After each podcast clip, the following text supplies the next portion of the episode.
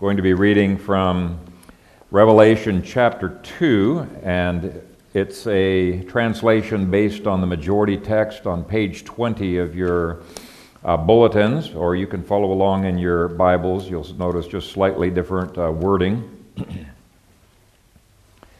Hear the word of God. And to the messenger of the church in Pergamos, write These things says he who has the sharp two edged sword. I know your works and where you live, where Satan's throne is, and you hold fast to my name, and did not deny my faith during the days in which Antipas was my faithful witness, who was killed among you, where Satan lives. Nevertheless, I have a few things against you, because you have there those who hold fast the doctrine of Balaam, who taught Balak to throw a stumbling block before the sons of Israel, to eat things offered to idols, and to fornicate.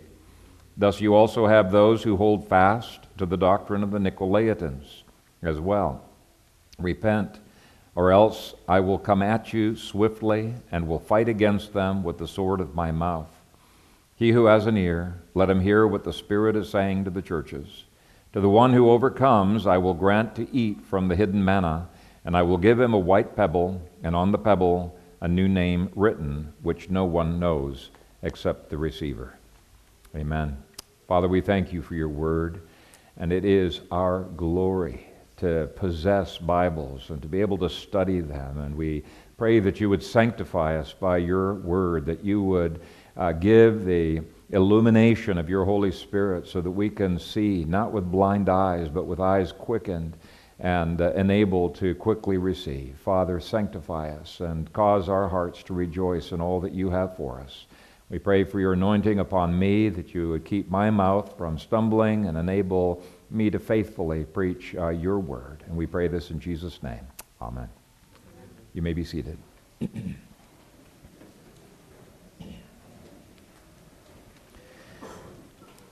well, Bible versions uh, very typically do what um, my version, New King James, here uh, does, and they label this the compromising church.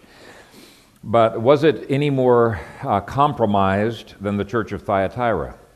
No. Uh, it was compromised much less. In fact, the bulk of the church loved the Lord and remained faithful to the Lord in many ways. It was not a liberal church. Uh, now, I will grant that if they didn't repent of their sin, they would soon become a, uh, a church like Thyatira, and uh, if Thyatira did not soon repent, they would eventually become a liberal or an apostate uh, church. But take a look at verse 13. I know your works and where you live, where Satan's throne is, and you hold fast to my name and did not deny my faith during the days in which Antipas was my faithful witness, who was killed among you, where Satan lives. He told them, You hold fast to my name. Now, the Greek word is krateo, and it means to hold strongly, or to hold victoriously, or to hold steadfastly. Uh, its central meaning is power. So here was a church that had powerfully held on to Christ's name and did not deny the faith when pressured to do so, even in the face of martyrdom. Uh, this was a church that was involved in spiritual warfare to some degree, and they were on the front lines of the battlefield. This city was the hub of Satan's worldwide activities, and so Jesus speaks of Pergamos as being the place where Satan's throne is and the place where he dwells. Now, sometime in the future, when I give a, uh, a sermon uh, showing how the book of Revelation is structured as a spiritual war manual. I hope to piece together a lot of these different uh, strands and show the significance of this passage for our overall uh, spiritual warfare. But for the purposes of this sermon, I just want to point out they had gone into the lion's den, so to speak, and they were trying to evict the lion from that den. Well, Satan doesn't take too kindly to that, and he did everything he could to destroy the church.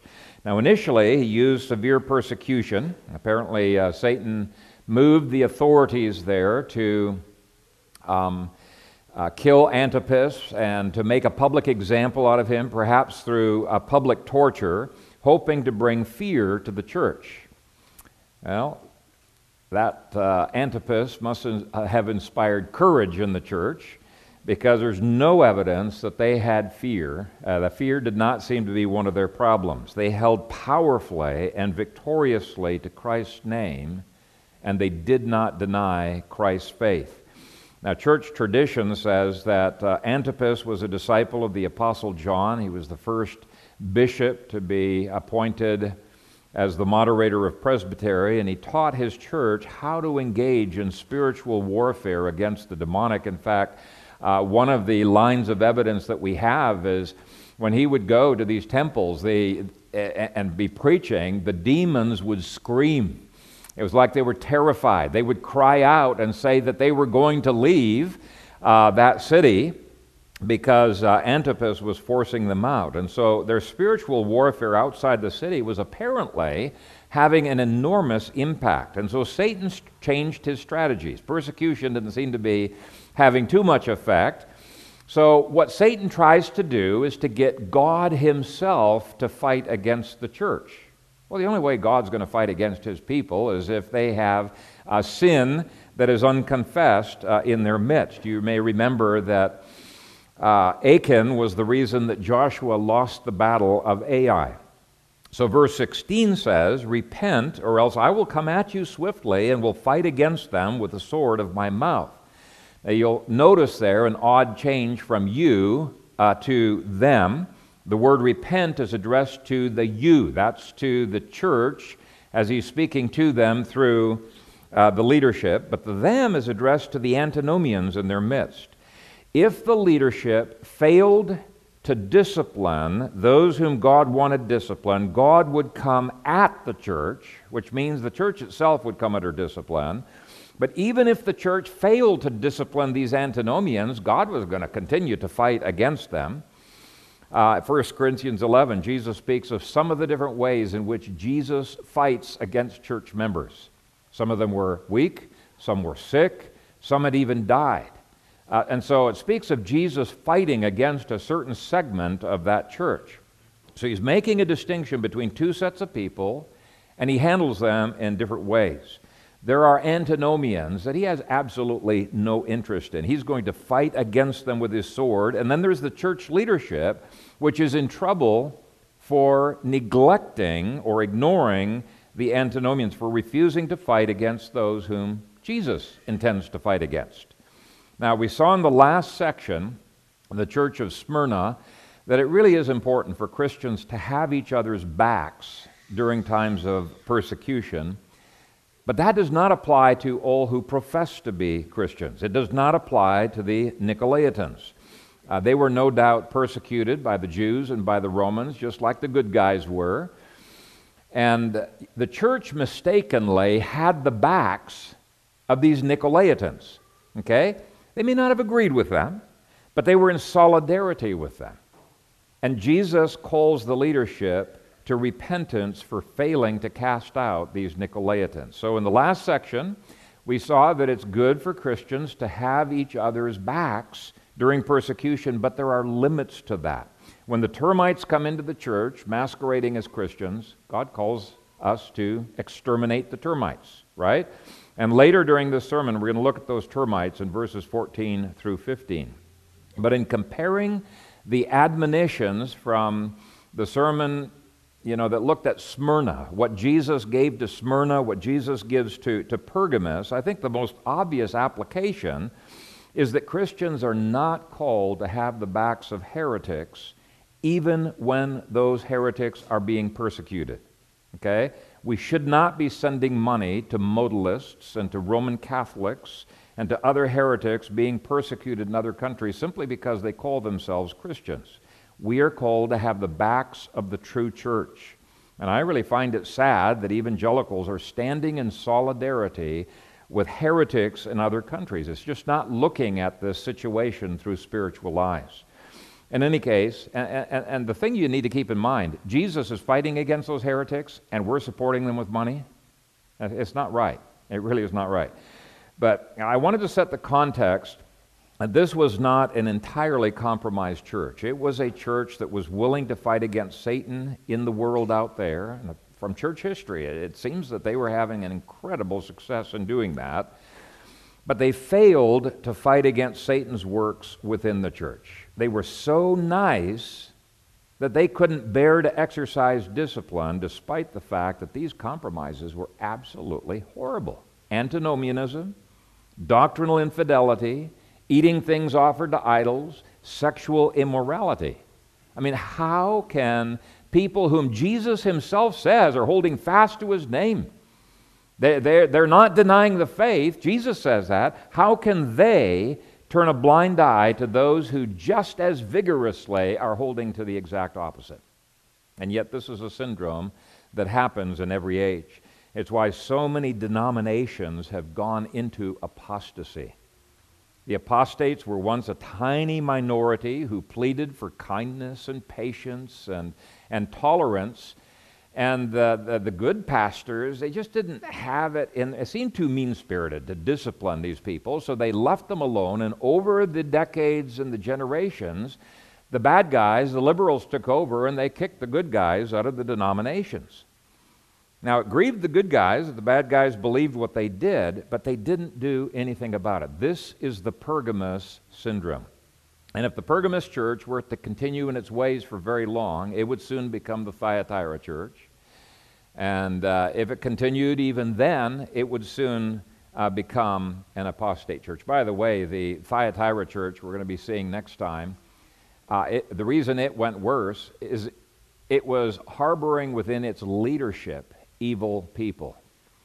The moderator had no business being a, a church officer at all. The way his wife, uh, Jezebel, and we're going to be seeing that was his wife, the way that she uh, was acting, and yet, even in the leadership, it was tolerated.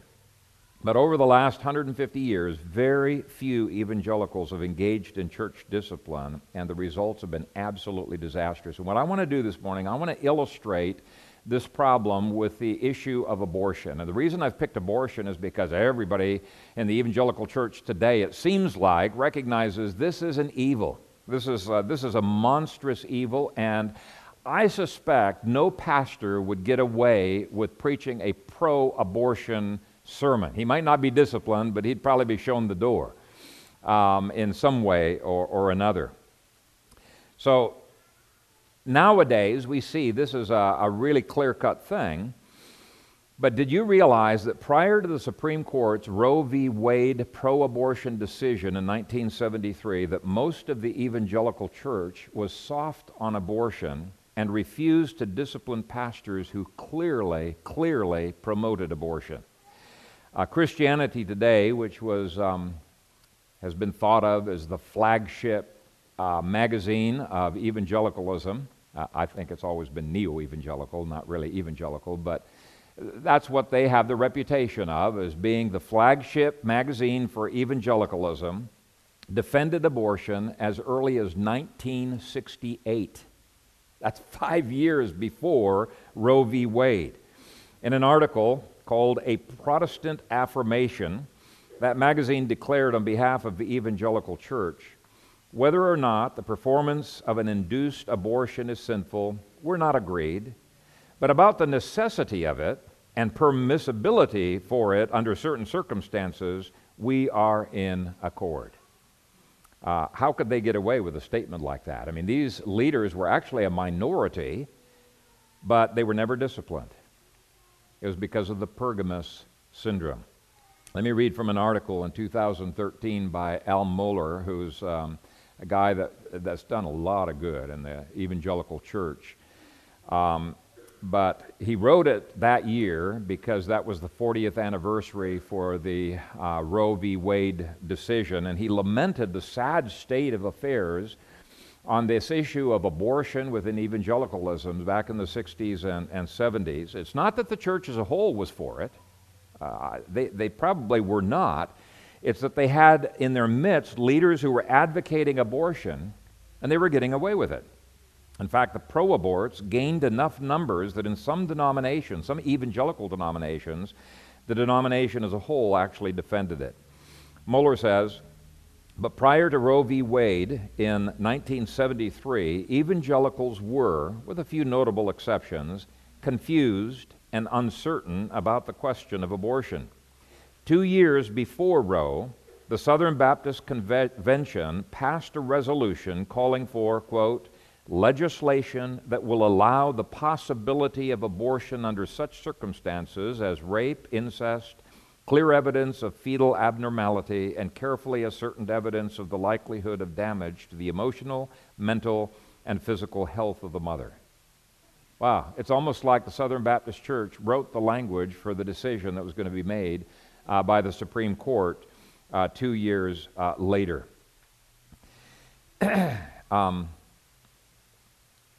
I wouldn't dream of doing that right now. But because the antithesis has been drilled into the consciousness, is probably the reason there's a shame, a certain shame about it today. But that was not true back there. Mohler goes on the resolution reveals two very important aspects of this story. First, that the language of the emotional, mental, and physical life of the mother was already in use. And second, that the convention called for the legalization of what would become abortion on demand. After Roe, the language about emotional and mental health would be used to allow virtually any abortion for any reason. And we wonder how could any organization, any evangelical denomination take such a scandalous position? Pro abortion? Really? How could they not discipline such leaders? It should be shocking to us. I think it should be just as shocking as verses 14 through 15 are shocking to our sensibilities today.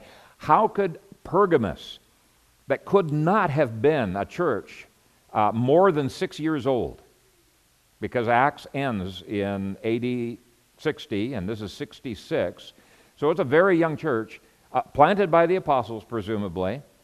How could this church have um, allowed these kinds of things antinomianism, sexual immorality, doctrinal error? But they did. And they did so for the same reason that denomination after denomination has gone from faithfulness into unbelief. The Episcopal Church, the PCUSA, the American Baptist, the Evangelical Lutheran Church, Methodist Church, many, many others.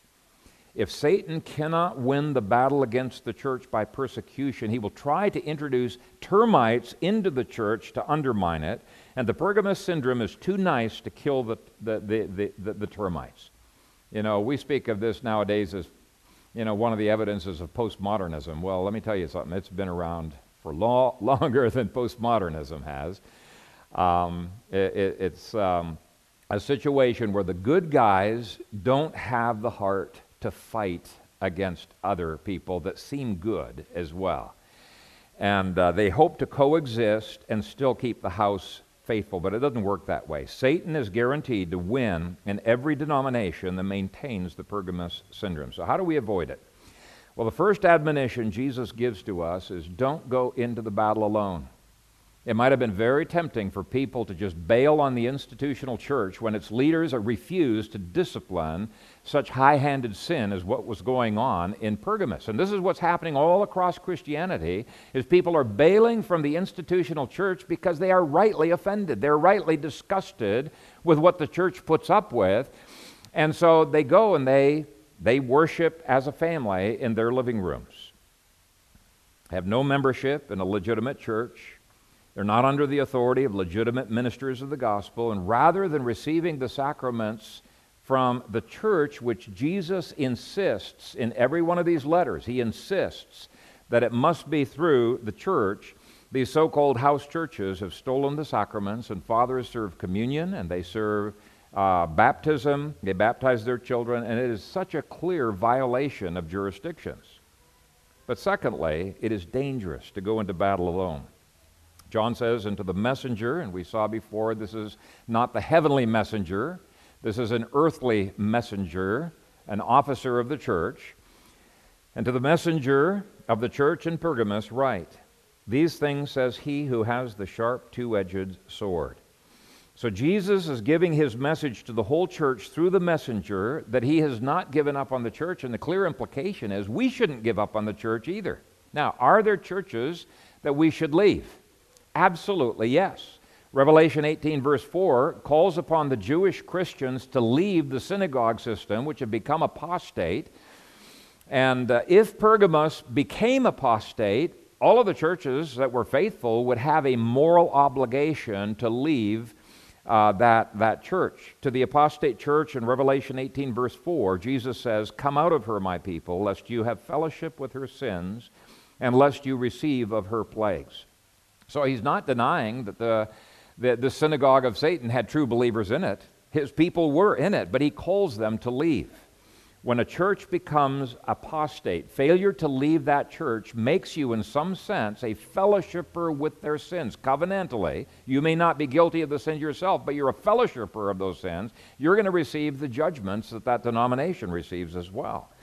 So, even though I have met genuine believers in the Roman Catholic Church and in apostate uh, Protestant churches, I always call them to leave. You don't have an option. You must leave. Once the Council of Trent anathematized the true gospel of Jesus Christ, it became a synagogue of Satan. And once the PCUSA, just as one example, at the highest levels, at their highest courts, they affirmed ministers who deny the deity of Jesus Christ, deny the true gospel, deny the inerrancy of the scripture, then I think the true churches within the PCUSA have a moral obligation to leave, to come out of her. But that was not true of um, these seven churches. They were not yet apostate. And so there's got to be a measuring stick by which you can, you can see who is apostate, who is not apostate. They were in need of reformation, but it was better to stick with imperfect churches than to face the battle against Satan alone. You need the protective canopy of the covenant, and that is what church membership uh, provides. Hebrews warns us that when we forsake the assembling of ourselves together, it's very easy for us to end up in apostasy. Whether you, you're cast out of the church through excommunication or whether you leave the church on your own, the end result is the same. You're outside of the covenant. You're on Satan's turf. You're on extremely dangerous territory. So make sure you don't go into the battle alone. Jesus did not promise to build his parachurch ministries. He promised, I will build my church, and the gates of hell will not prevail against it. And this is a message that's desperately needed today. The church has been minimized, it's been almost swept uh, to the side as being irrelevant unless it's a church that happens to have an awesome band, an awesome quote unquote worship. And I would say, no, music does not constitute worship. Worship is a whole, uh, well, we won't go down that rabbit trail. But secondly, make sure you battle in the strength of Jesus Christ and not in your own strength. The second half of verse 12 says, These things says he who has the sharp two edged sword. You're not helpless in facing persecution outside the church, and you are not helpless in facing compromise within the church. There are things that can be done, and Jesus leads the way into this spiritual battle. And I think it's important that we know that we are fighting with him instead of fighting against him. Verse 16 makes clear Jesus will fight against members of the church that refuse to repent of their sins. His sword is not raised in vain. And Jesus wants us to get on board with his fight wherever his fight might be. So I think this is both an encouragement and it is a challenge. It's an encouragement because we don't have to do this alone. Jesus is there. He, our defender is leading the way in the battle, but it's a challenge as well. If you're going the opposite direction that your defender is going, you're not in the safest place. The safest place is right behind your defender. But more importantly, we must fight these battles with spiritual weapons, not carnal weapons. We must fight with the strength we receive from the Lord, not in our own strength. And we must use the strategies of His Word, which, by the way, that sword of His mouth, that's the Bible. It's the strategies of His Word. It's not the worldly uh, strategies that so many churchmen use when they play politics in the church. So the church must make sure she is battling with Christ, in the strength of Christ, with the strategies of Christ. But then verses 13 through 16 make it clear that we must take into account the demonic when we fight side by side with Jesus. There was a reason why uh, Jesus uh, calls the woman in verse 20 Jezebel. Uh, commentators believe she was a literal woman there, but most commentators do not believe that was her real name. They think that was a symbolic name. And just as a, for example, if I was to call one of you Jezebel, I doubt you would think I forgot your name. I can forget names, right? But I think you'd immediately recognize I'm comparing you to the wife of Ahab, who was a manipulative wife, moved by demonic to undermine and to manipulate and to control. So you'd, you'd know immediately, I was accusing you of being manipulated by the same demons that she was. That's what John is going to be doing with the church of Thyatira. Well, he does something similar in verse 14 when he speaks of the doctrines of Balaam. So we shouldn't be looking for some historical figure who had the name Balaam in the first century. What he's doing is he is saying, look, the doctrines that you guys are teaching follow the same demonic influence that Balaam the occultist was driven by in the book of Numbers.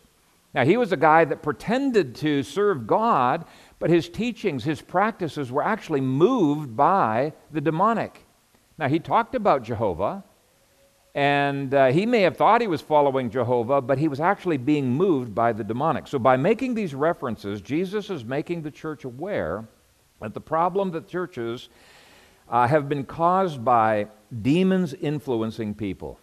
I think we're on really dangerous ground when we fail to recognize the principalities and the powers that lie behind the struggles that the church faces. There's a lot of churches where people are running from fire to fire, trying to put out these fires by dealing with the humans who are igniting these fires. Well, you can't ignore the humans, obviously, but you got to look behind those and see the demonic and their spiritual weapons that God has given to us that we need to be engaged in. And Ephesians is quite clear. If you're not fighting the demons, you're not going to be very effective uh, in, in, in, in these battles. And I hope to develop an entire sermon, perhaps even a series of sermons, that shows how Revelation teaches us how to engage in battle against the demonic. It's a fascinating feature of this book.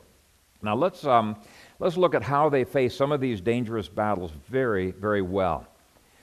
Church history says they did it very well, but I think verse, um, verses 13 and following show that as well. I know your works and where you live, where Satan's throne is, and you hold fast to my name and did not deny my faith during the days in which Antipas was my faithful witness, who was killed among you, where Satan lives. Now, the church was admirable in the way in which they faithfully withstood demonic attack from outside. Satan could not get them to be afraid. He was not able to get them to retreat. He was not able to get them to give up their, their works of ministry.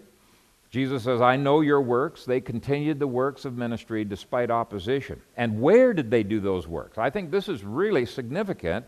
They were penetrating Satan's territory. They lived where Satan lived. They were on the front lines of the battle and they were not backing off one inch. In fact, the church was extending the kingdom of Christ and they were parked right on the headquarters of Satan himself.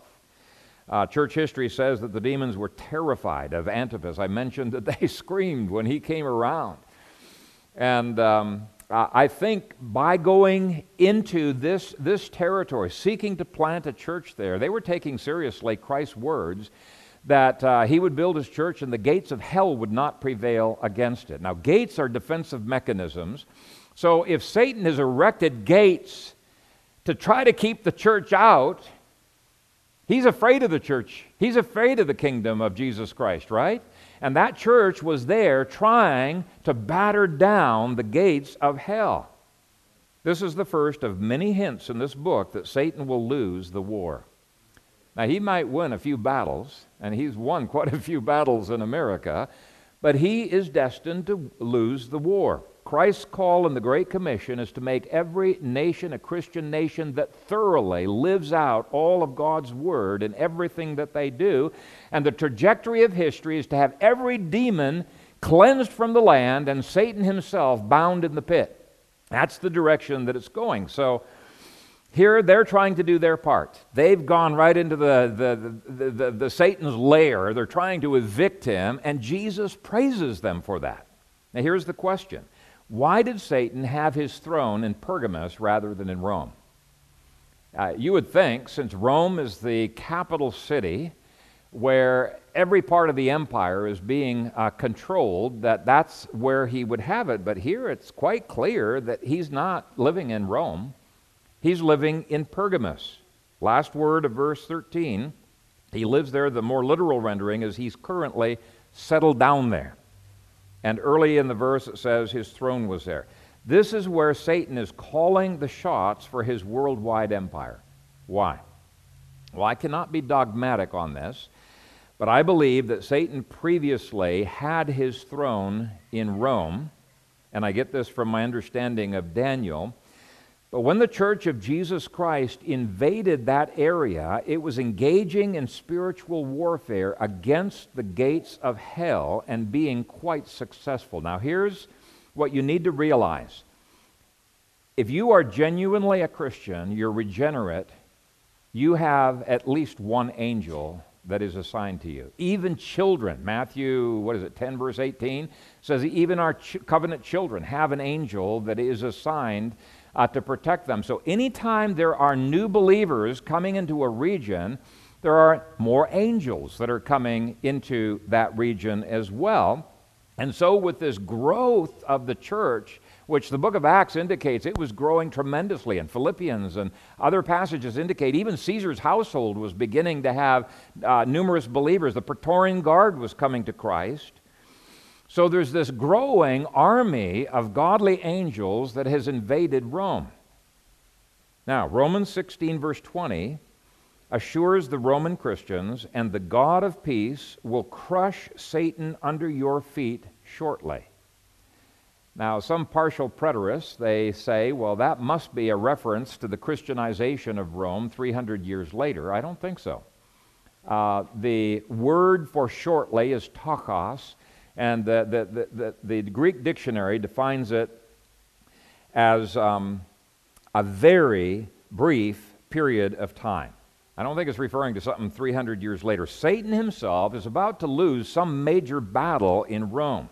Romans was written in 55 AD, about 11 years before this book uh, of Revelation was written, and the church was being so successful that he says the, the turning point is about to happen. Satan's about to get crushed under your feet. He's going to be on the retreat. Well, Revelation 2:13 uses the present tense to indicate Satan is right now settled down in Pergamos and it may well have been a strategic move on his part. He still has generals underneath him who are going to do everything that they can to defeat the church in Rome. In fact, God we will discover later in this book, God is going to unleash an incredibly powerful, incredibly evil demon from the bottomless pit and put him into Satan's hands, and Satan's going to allow that demon to inhabit Nero and turn Nero into the beast. But there is clearly a demonic dimension to the beast. Revelation 11, verse 7 speaks of, quote, the beast that ascends out of the bottomless pit. And Revelation 17, 8 speaks of, quote, the beast that is about to ascend out of the bottomless pit. Now, that is not Satan. It's not Satan. This is a horrific, demonic leader that is under Satan's control, under the dragon's control. So, it is not as if Satan is abandoning Rome as a lost cause. He will have plenty of demonic officers and demonic armies that are at work in the capital. But based on my reading of Ezekiel and um, Isaiah and Daniel and other passages, it's my belief that the growing presence of dangerous elect angels is making Satan realize that he needs to leave Rome. It's strategic, and he goes to Pergamus. He's going to a stronger stronghold. Now, why would Pergamus be the second best place to go? Well, I've already given what might be one reason. It's a very young church.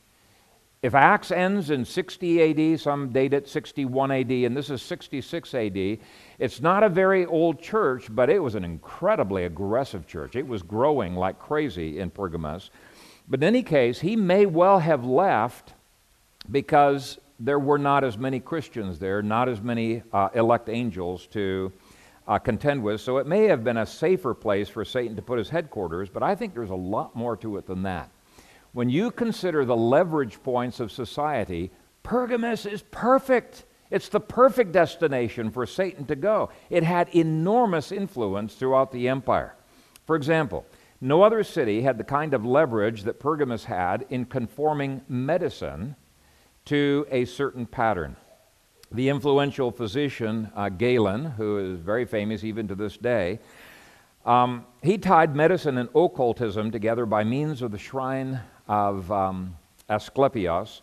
Asclepius is in your bulletin, uh, in your outline there. Um, it's the physician holding the pole with a snake wrapped around that uh, pole. He was originally a physician who was very famous, noted for miraculous cures, which were attributed to the gods, aka demons. And they claimed that he became a god, and his name means serpent holder. Now, in any case, anyone who wanted to be certified by Galen and the other practitioners in that city had to go through a process. And when you've got that kind of control, bad things can happen. And bad things did indeed happen. Don't be surprised that the various medical associations in America are pro GLBT, pro abortion, uh, pro statist. And by statist, I mean that they are using the government to enforce certification, and they're using the government to impose certain practices universally across the states. I, I find it incredibly offensive that one of our Christian candidates for president has the audacity to say recently that uh, he would impose vaccinations upon everybody with no religious exemptions, no exemptions what, whatsoever. And you wonder, Here's a person who's a Christian, who loves the Lord. How could he make a declaration like that that is so statist? It's certainly not constitutional for the federal government to do that. Well, I think he doesn't know better. I think he's got a veil over his mind because his whole life he has spent in a stronghold of medicine that makes people where they cannot think outside the box. There's only one way of doing things. It is a, a leverage point of control that Satan uses. Now, you may not uh, have been aware of it, but the current symbol for the medical practice, a pole with a serpent around it, that came from this city. It's an occult symbol. It's an occult symbol. So don't think of medicine as neutral. It is not. Neither homeopathic nor allopathic medicine is neutral. We always need to approach everything in the world with caution, with uh, eyes wide open, and say, Lord, guide me and protect me as I go into this. Now, let's just go through a few other things. There were other things that made Pergamus a perfect place to be the communication hub for Satan's kingdom. For example, Pergamus was very influential in education and preparing the next generation of educators. People came there from all over the empire to be trained. One of the things that they were famous for was a, get this, 200,000 volume library. It was just enormous library. So it was a hub for education. Well, if Satan can capture education, he can have influence all over the empire. Pergamus was also one of the most statist of these cities, and statism is a perfect tool for Satan. If he can use the civil government to solidify the control already gained in the other leverage points, wow, he's going to do so. There's a reason why governments seem to irresistibly move toward control of education and medicine and arts and media and everything else. Well, in any case, Pergamus was noted for its zealous devotion to the emperor, with the king of Pergamus pushing and finally convincing the entire province of Asia to engage in emperor worship. And because of the work that he had engaged in, they were given the honor of building the first temple for emperor worship. And so it became a hub for political influence and activity. I'll just give you one more. Uh, it was an occult hub. Uh, books point out that it was the nerve center, the nerve center for the four biggest pagan cults the cults of Zeus, Athena, Dionysius, and Asclepius, and even though there were bigger centers for the worship of Apollo, Venus, and Bacchus, uh, Pergamus was well connected with those cults as well. And the history books say it was a thriving hub of the occult.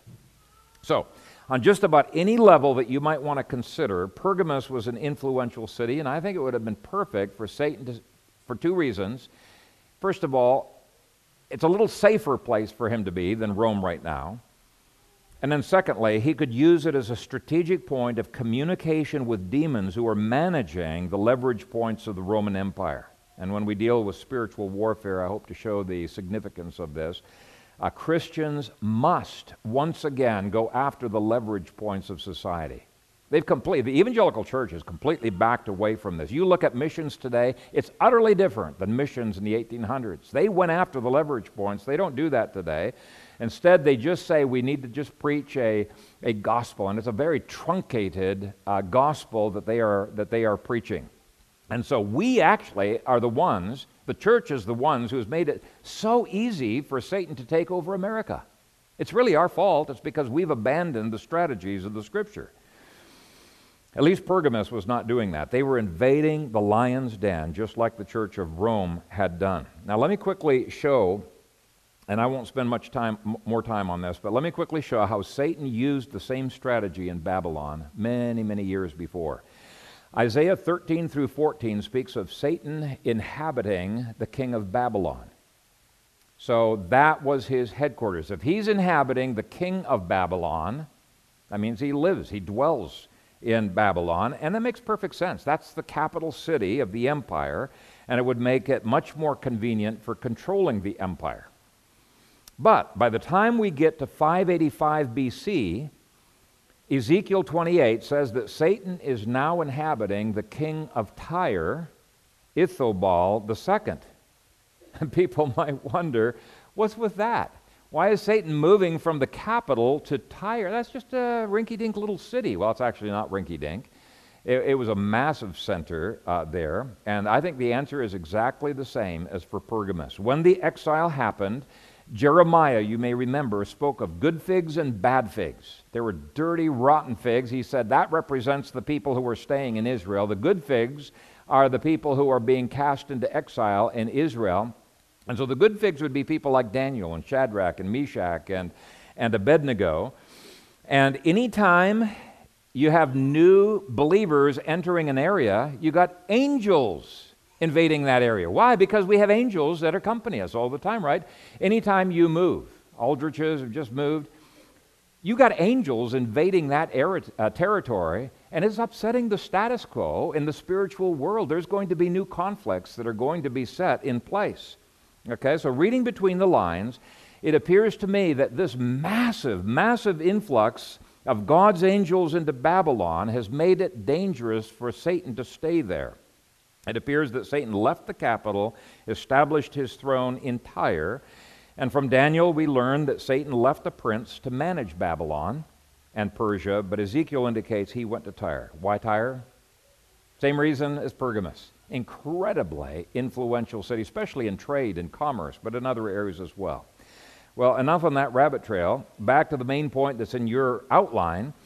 The church of Pergamos faced the dangers of entering the den of the lion, and they faced them very, very well. There's a reason why Jesus praises them. You enter the den of the lion, though, and you might get eaten by that, de- uh, that lion. But Satan's certainly not going to willingly retreat a second time. He is a dangerous, a formidable foe, but the church faced the outside dangers quite well. What they failed to recognize was Satan's strategies within the church, and thus the rebuke in verses 14 through 15. Nevertheless, I have a few things against you, because you have there those who hold fast the doctrine of Balaam, who taught Balak to throw a stumbling block before the sons of Israel, to eat things offered to idols, and to fornicate. Thus, you also have those who hold uh, fast to the doctrine of the Nicolaitans as well. Now, we started with that, didn't we? So I don't need to develop it uh, at length. We asked the question how on earth could a church put up with a minority who ate things offered to idols, who committed fornication, who taught the doctrines of antinomianism? And actually, exactly the same Greek word is used, krateo, that was used of the good guys holding fast it's used of these bad guys holding fast to their doctrines. They're defending their doctrines. We're the ones who are in the right. We're the ones who are really defending the Bible. Satan knows how to use the Bible. And I want to illustrate it with the same thing that we started with on abortion. Back in the 60s and 70s, I saw many evangelical leaders and even reformed leaders who did exactly the same thing and who defended, for example, Meredith Kline, defending from Exodus why abortion is not murder. Oh, it may be bad, it may be evil, but it's not as evil as other things. It's not definitely not murder. I saw others who vigorously opposed pastors from saying anything about it. They insisted you must only preach the gospel, you may not preach against abortion. And so you can see Satan's fingers getting involved, trying every trick in the book to keep the church from exterminating the termites. Uh, there was a friend of mine, I was absolutely flabbergasted when I saw this. Um, he was a leader in a very prominent organization up in Canada. And uh, he wrote an article, uh, let's see, this would have been back in the uh, late 70s. Uh, he wrote an article saying that it is biblically unethical for Christians to uh, argue against abortion or to picket in front of abortion clinics. Like we our church was picketing there and praying actually. We spent an hour in imprecatory prayer praise god and uh, let's continue this. But he said, no, that's, that was totally unethical. Now, he said personally he's uh, opposed to abortion, but we need to be focused on the gospel, which is, again, a truncated view of the gospel, and not be opposing these kinds of things. I was absolutely floored when I, when I saw that. There were others who were far worse. I know a number of evangelical teachers from the 60s and 70s who vigorously defended abortion, and they held steadfastly to false doctrine. Here's the conclusion of the Journal of the Evangelical Theological Society in 1990. While making the statement that abortion for convenience devalues life, the whole article devalued life by allowing for abortion in difficult circumstances. And I want you to pay attention as I'm reading this just think of the demonic deception in this article as they pretend to be standing for life, standing for the Bible, standing for God, standing for the image of God in man. It's just remarkable language. And I'm just taking a little section out of it. So, this is the Evangelical Theological Society, in 1990. It says almost all ethicists agree that abortion is allowed if the mother's health is in jeopardy. That is, if the birth of the fetus would be fatal to her life. And this is actually a red herring and a false dichotomy. But anyway, he goes on to argue for other exceptions. If a woman conceives against her consent through rape or incest, and she wants an abortion, her request should be respected. In this case, she is more than just a body. She is a person created in God's image, and to deny her this is to deny her personhood. As Norman Geisler has expressed it, a potentially human person is not granted a birthright by violation of a full human person unless her consent is subsequently given. I'll keep on reading, but those of you who admire Norman Geisler as an evangelical leader of the foremost quality, keep this in mind. The guy well, I, will get mad. I won't get into that. Um, it goes on. It says, regarding incest, Geisler states, allowing an end to blossom in the name of a potential good, the embryo, seems to be a poor way of handling evil, especially when the potential good, the embryo, may itself turn out to be another form of evil. It is better to prevent the evil from coming to fruition than to perpetuate it. The third instance of a permissible abortion is when a child will be born with grave physical or mental defects. And it goes on to justify the aborting of a Down syndrome child. Now, it's horrifying to see what respected leaders of the evangelical church could justify in the name of biblical ethics. They were blind. They were blind. They later, many of these people later changed their views. They're now pro life. Okay? Uh, many of these people. But rather than pointing the finger at them, I think we should do as David did and pray, Search me, O God, and know my heart. Try me and know my anxieties, and see if there is any wicked way in me, and lead me in the way everlasting. You see, the compromises that you and I may embrace may not seem like such a big deal because there's maybe no social, you know, societal shame. There's maybe no church uh, shame that is involved in it. It's definitely the case for many of the compromises that we can so, see so clearly elsewhere. but we need to pray, Lord, show us our own compromises that could be here. Maybe 20 years from now, Christian parents who are sending their children to government schools will recognize with horror what they have done, that this is really tantamount to child endangerment and uh, to uh, child abandonment and child abuse. But now they defend it as the moral thing, the imperative to send missionaries into the public schools. I have Christian relatives that believe that, and little do they realize is what they're doing is they're asking the pagans to disciple their children to become pagans. It's horrifying. And failure to recognize it is the Pergamus syndrome. I've talked to Christian friends who justify heavy petting and other forms of fornication with their girlfriend. They think I am a legalist. I think they are a Nicolaitan. The Nicolaitans in the Christian college that Kathy and I went to actually persecuted Kathy and me for not kissing prior to marriage. And we were not even imposing this on them. We're, we're not telling you how to do. We just know we're going to be in sin if we do this. But they would get angry at us because we were not being Nicolaitans.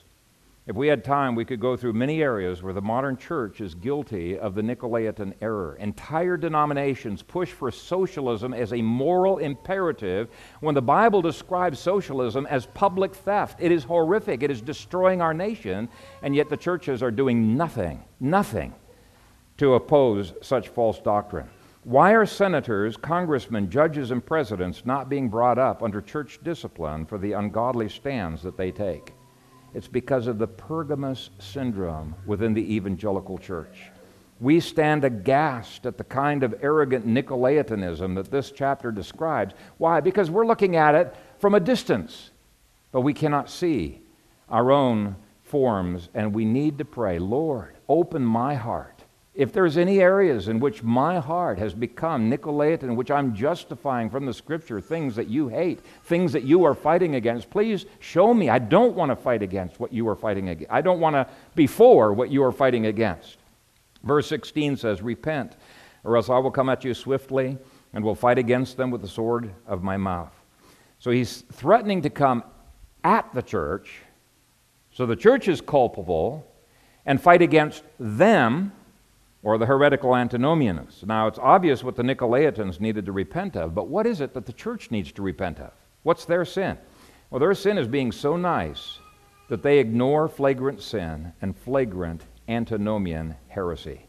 We cannot be content to simply fight against evil in society. We've got to get, fight against, we've got to confront it from the pulpit. We need even to discipline it.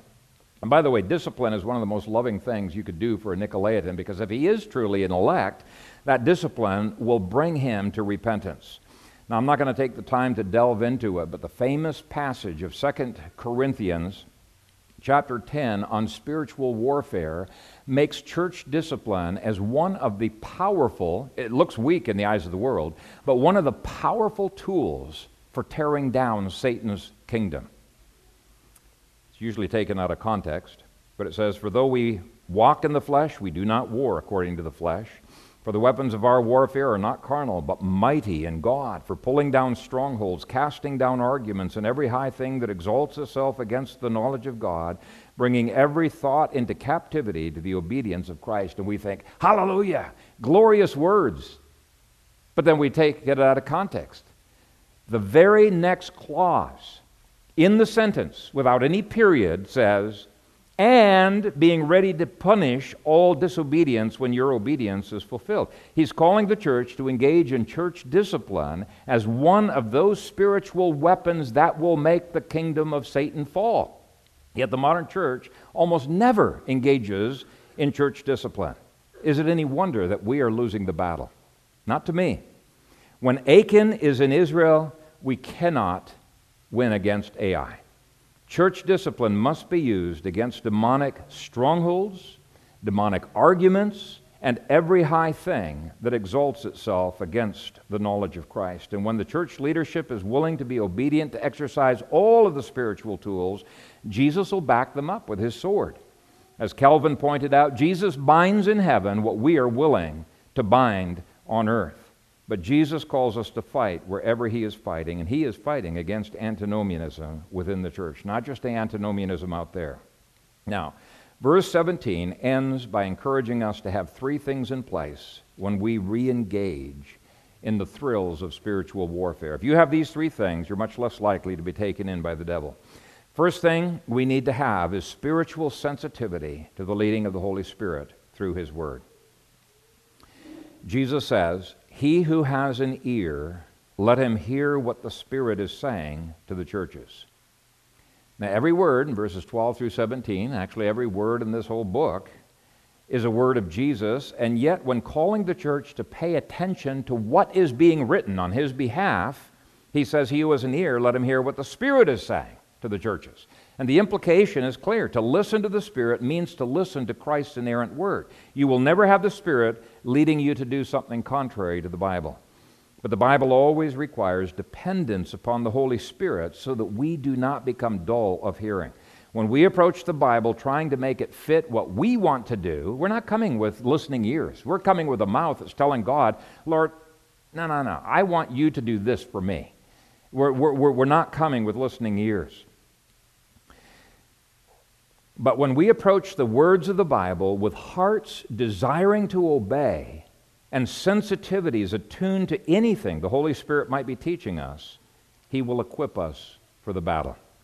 But don't separate the Word and Spirit. Listen to the Spirit by listening to Christ's words. And reading the Bible without the illumination of the Holy Spirit can lead to some of the same rationalizations that the Nicolaitans engaged in. Now, second, we must reject halfway measures. He addresses only those committed to winning. When you fool around with sin, you try to get as close as you can without actually sinning, you're not an overcomer.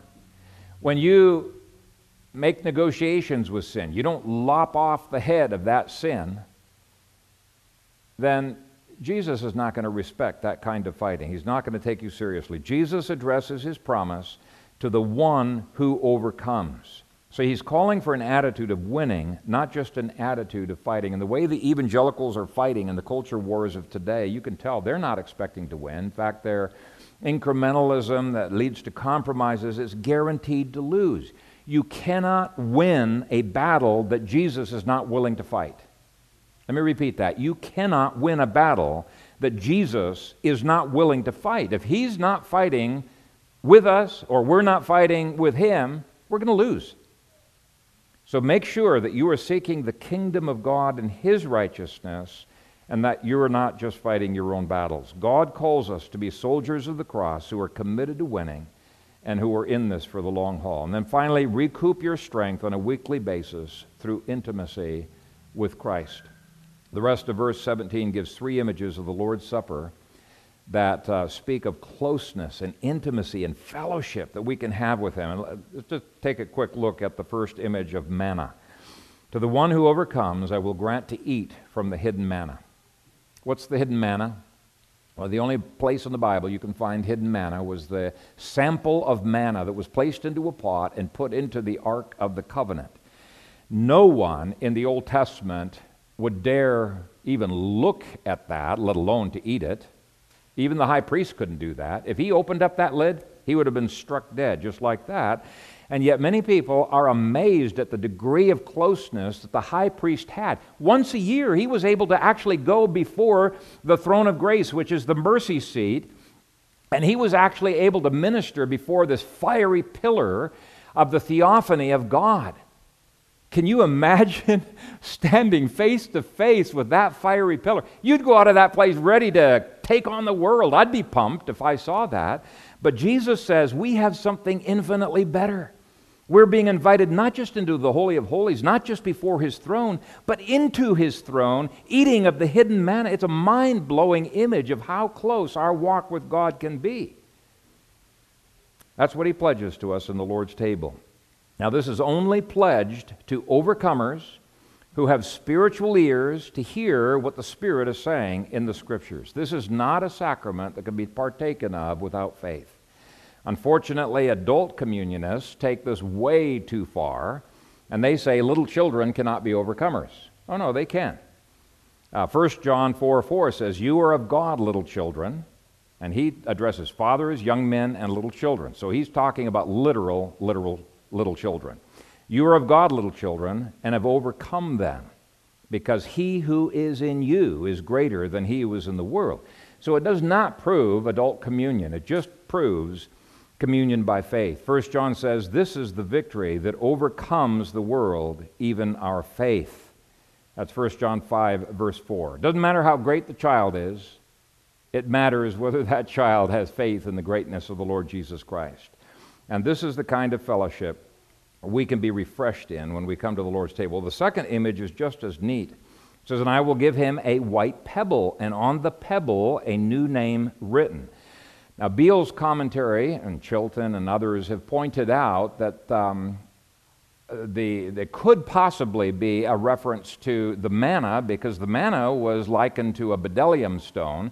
But then Beale says it could also be a reference to the tokens that were given to admit to the feast. And since he's already talked about the feast, he's not duplicating himself here. He's talking about an admission to the feast. And because the name of each person is written on the stone, I think it's just a clear reference to the token admitting uh, to the feast.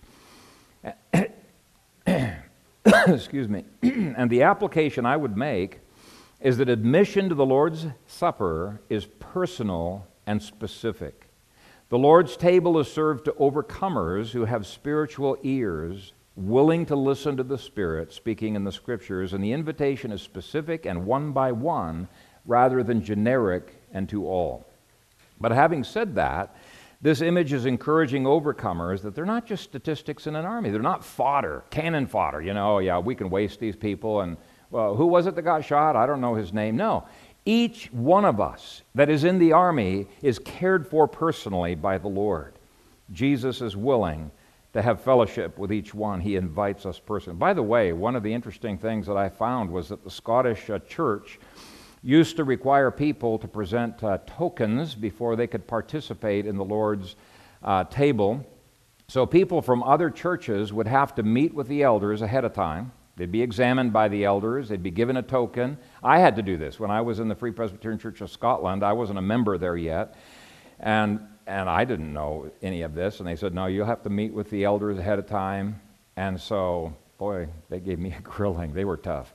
Uh, they gave me a grilling, and then they gave me a token, and they said, What you do is you go up to the front and you give it to the elder, and then he will serve you your, your elements. Now, I think they're literalizing what is spiritual here but at least they, they did recognize that um, uh, it is, it is um, there are restrictions among his people as to who is invited to his feast. It's not all who are regenerate, those would be the people with spiritual ears, but it's regenerate people who listen by faith at uh, his admonition to Laodicea as they hear his voice, they open the door, they receive Christ. And so it's a very active faith. Now, the third image also relates to closeness and intimacy. It says, And on the pebble, a new name written, which no one knows except the receiver. Now, husbands and wives sometimes have pet names for each other. God uses that idea of intimacy in saying, This is a new name nobody else knows. Now, this makes no sense whatsoever if you over objectify the covenant like James Jordan and Doug Wilson and others have done. There is something very subjective going on here. It's his secret between you and him individually, and you can know him, and he knows you, and he calls you by name. In John 10, verse 13, Jesus said about the Good Shepherd, The sheep hear his voice, and he calls his own sheep by name and leads them out. That can be our expectation.